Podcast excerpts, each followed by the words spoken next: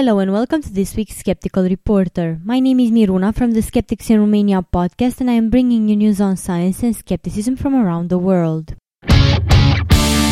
Would you board flight 666 to hell on Friday the 13th? For superstitious travelers, that might be tempting fate, but Finnair passengers on AY 666 to Helsinki, which has the three letter designation HEL, don't seem too bothered. Friday's flight is almost full. It has been quite a joke among the pilots, said veteran Finnair pilot Jukka-Pekka Keidasto, who will fly the Airbus from Copenhagen to Helsinki. I'm not a superstitious man, it's only a coincidence for me, he added. The daily flight AY666 from Copenhagen to Helsinki falls on Friday the 13th twice in 2013. Friday the 13th is considered bad luck in many countries and the number 666 also has strong negative biblical associations. Some airlines like Scandinavian Airlines take these fears seriously and don't have a 13th row on board. However, the negative connotations are a relatively new phenomenon for Northern Europeans, and Finnair and other regional carriers like Norwegian and Estonian Air keep row 13. Less than 100 years ago, the number 13 did not have this sinister meaning. It's quite recent in the north, said Ulo Valk, professor of comparative folklore at the University of Tartu in Estonia. This year is on track to be the worst for measles in more than a decade, according to new numbers released by the U.S. Centers for Disease Control and Prevention. And people who refuse to vaccinate their children are behind the increasing number of outbreaks, health officials say there were 159 cases of measles in the United States from January the 1st throughout August the 24th, according to the CDC. If that trend continues, there will be more cases in 2013 than in any year since 1996, when some 500 cases were reported. Measles cases in the United States numbered in the hundreds of thousands before the advent of vaccinations and dropped dramatically throughout the 1960s. The disease was thought to have been eradicated in 2000, but the numbers have recently crept back up, largely because of visitors from countries where measles is common and because of vaccine objections within the United States. Nearly two thirds of the reported cases happened in three outbreaks in communities where many people don't vaccinate their children for religious or philosophical reasons. The complications of measles are not to be toyed with, and they're not altogether rare, said Dr. Buddy Creech, a pediatric infectious disease expert at Vanderbilt University.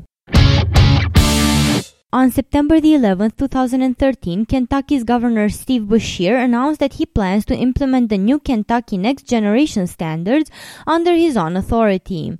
The announcement follows on the heels of the Kentucky Legislature's subcommittee vote that the standards are deficient. The adoption of the standards was recommended by the State Department of Education and the State Board of Education, as well as Kentuckians for Science Education, the Kentucky Paleontological Society, the Kentucky Academy for Sciences, and the Kentucky Science Teachers Association. A deputy press secretary for the governor explained that Beshear views these standards as a critical component in preparing Kentuckians for college and the workforce. Therefore, as provided by law, he will implement the regulations notwithstanding the finding of deficiencies NCSE's executive director Eugenie Scott, who taught physical anthropology at the University of Kentucky, applauded Beshear's decision. It's a good day for science education in the bluegrass state, she said. There's no doubt that the next generation science standards are a tremendous improvement on Kentucky's existing state science standards, especially when it comes to evolution and climate change. Kentucky's school children deserve to learn about these topics in a way consistent with the consensus of the scientific community. Friends and family of the late Sarah Neath are outraged by a psychic's claim she solved the case of her murder. It is 10 years since Miss Neath went missing, but her ex-boyfriend Mark Pakenham didn't admit to killing her until 7 months ago. The case featured on TV program Sensing Murder and one of the show's psychics, Sue Nicholson, declared that it was the one case she solved. Miss Neath's family and friends were astounded by the claim. We were really shocked and horrified. The case isn't solved and really Sue didn't do anything to help. I mean, if she can't pronounce her name right, how the heck is she going to contact her? Rachel Maines, one of Sarah's friends, declared. The comment was made days after the family was devastated to learn Mark Pakenham, the killer, is coming up for parole. Since then, the psychic's Facebook page has been inundated by people both supporting and attacking her. She didn't respond to requests for a second interview but posted a message saying she had been misrepresented through editing.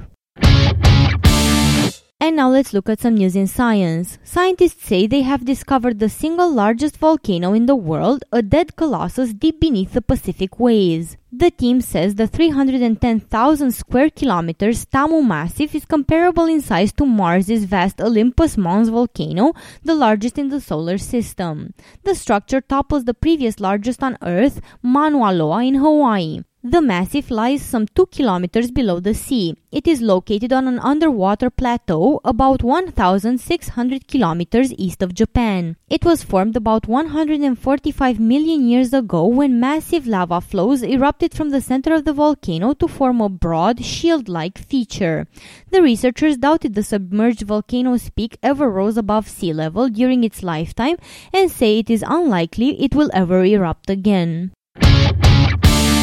A huge water source has been discovered in the arid Turkana region of northern Kenya, which could supply the country for 70 years, the government says. The discovery of two aquifers brings hope to the drought affected region. They were found in the Turkana Basin and Lotikipi Basin using satellites and radar. Last year, scientists released a map detailing the vast reservoirs which lie under much of Africa.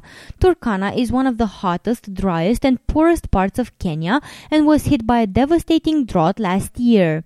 Many of the region's inhabitants are nomadic herders who are especially vulnerable to a lack of rain. Test drilling confirmed that there was water underground. The living tissue inside an animal has been regressed back into an embryonic state for the first time, Spanish researchers explained. They believe it could lead to new ways of repairing the body, for example, after a heart attack. However, the study published in the journal Nature also showed that the technique led to tumors forming in mice. Stem cell experts said it was a cool study but would need to be much more controlled before leading to therapies. When an egg is first fertilized, it has the potential to develop into every tissue in the human body from brain cells to skin. That flexibility is lost as an embryo develops. However, transforming adult tissues back into an embryonic like state may lead to treatments that can regenerate a weakened heart or the light sensing cells in the eye or even the brain after a stroke. The transformation has been done in a laboratory by treating skin samples with a mix of chemicals or genetic modification. It is a surprising result. This was not expected. Most of us thought that it would be impossible, lead researcher Professor Manuel Serrano explained. A new snail species with a beautiful translucent shell has recently been discovered more than 914 meters underground in a Croatian cave. A team of cavers and biologists with the Croatian Biospeleological Society discovered Zospeum tholussum in the Lukina Jama Trojama cave systems of western Croatia. The system of caves is one of the 20 deepest in the world. The team collected all animal specimens found along the way, since deep cave crevices are often promising places to find new species. They happened upon one live sample of the new snail along with eight empty shells. The team presented the elegant snail to taxonomist Alexander Weigand at Goethe University in Frankfurt, Germany for help in identification. Weigand determined that this particular species had never before been found, but it is related to other known species. And now in local news from Romania, we learned that four Romanian universities are no longer holding their positions in the top best universities in the world.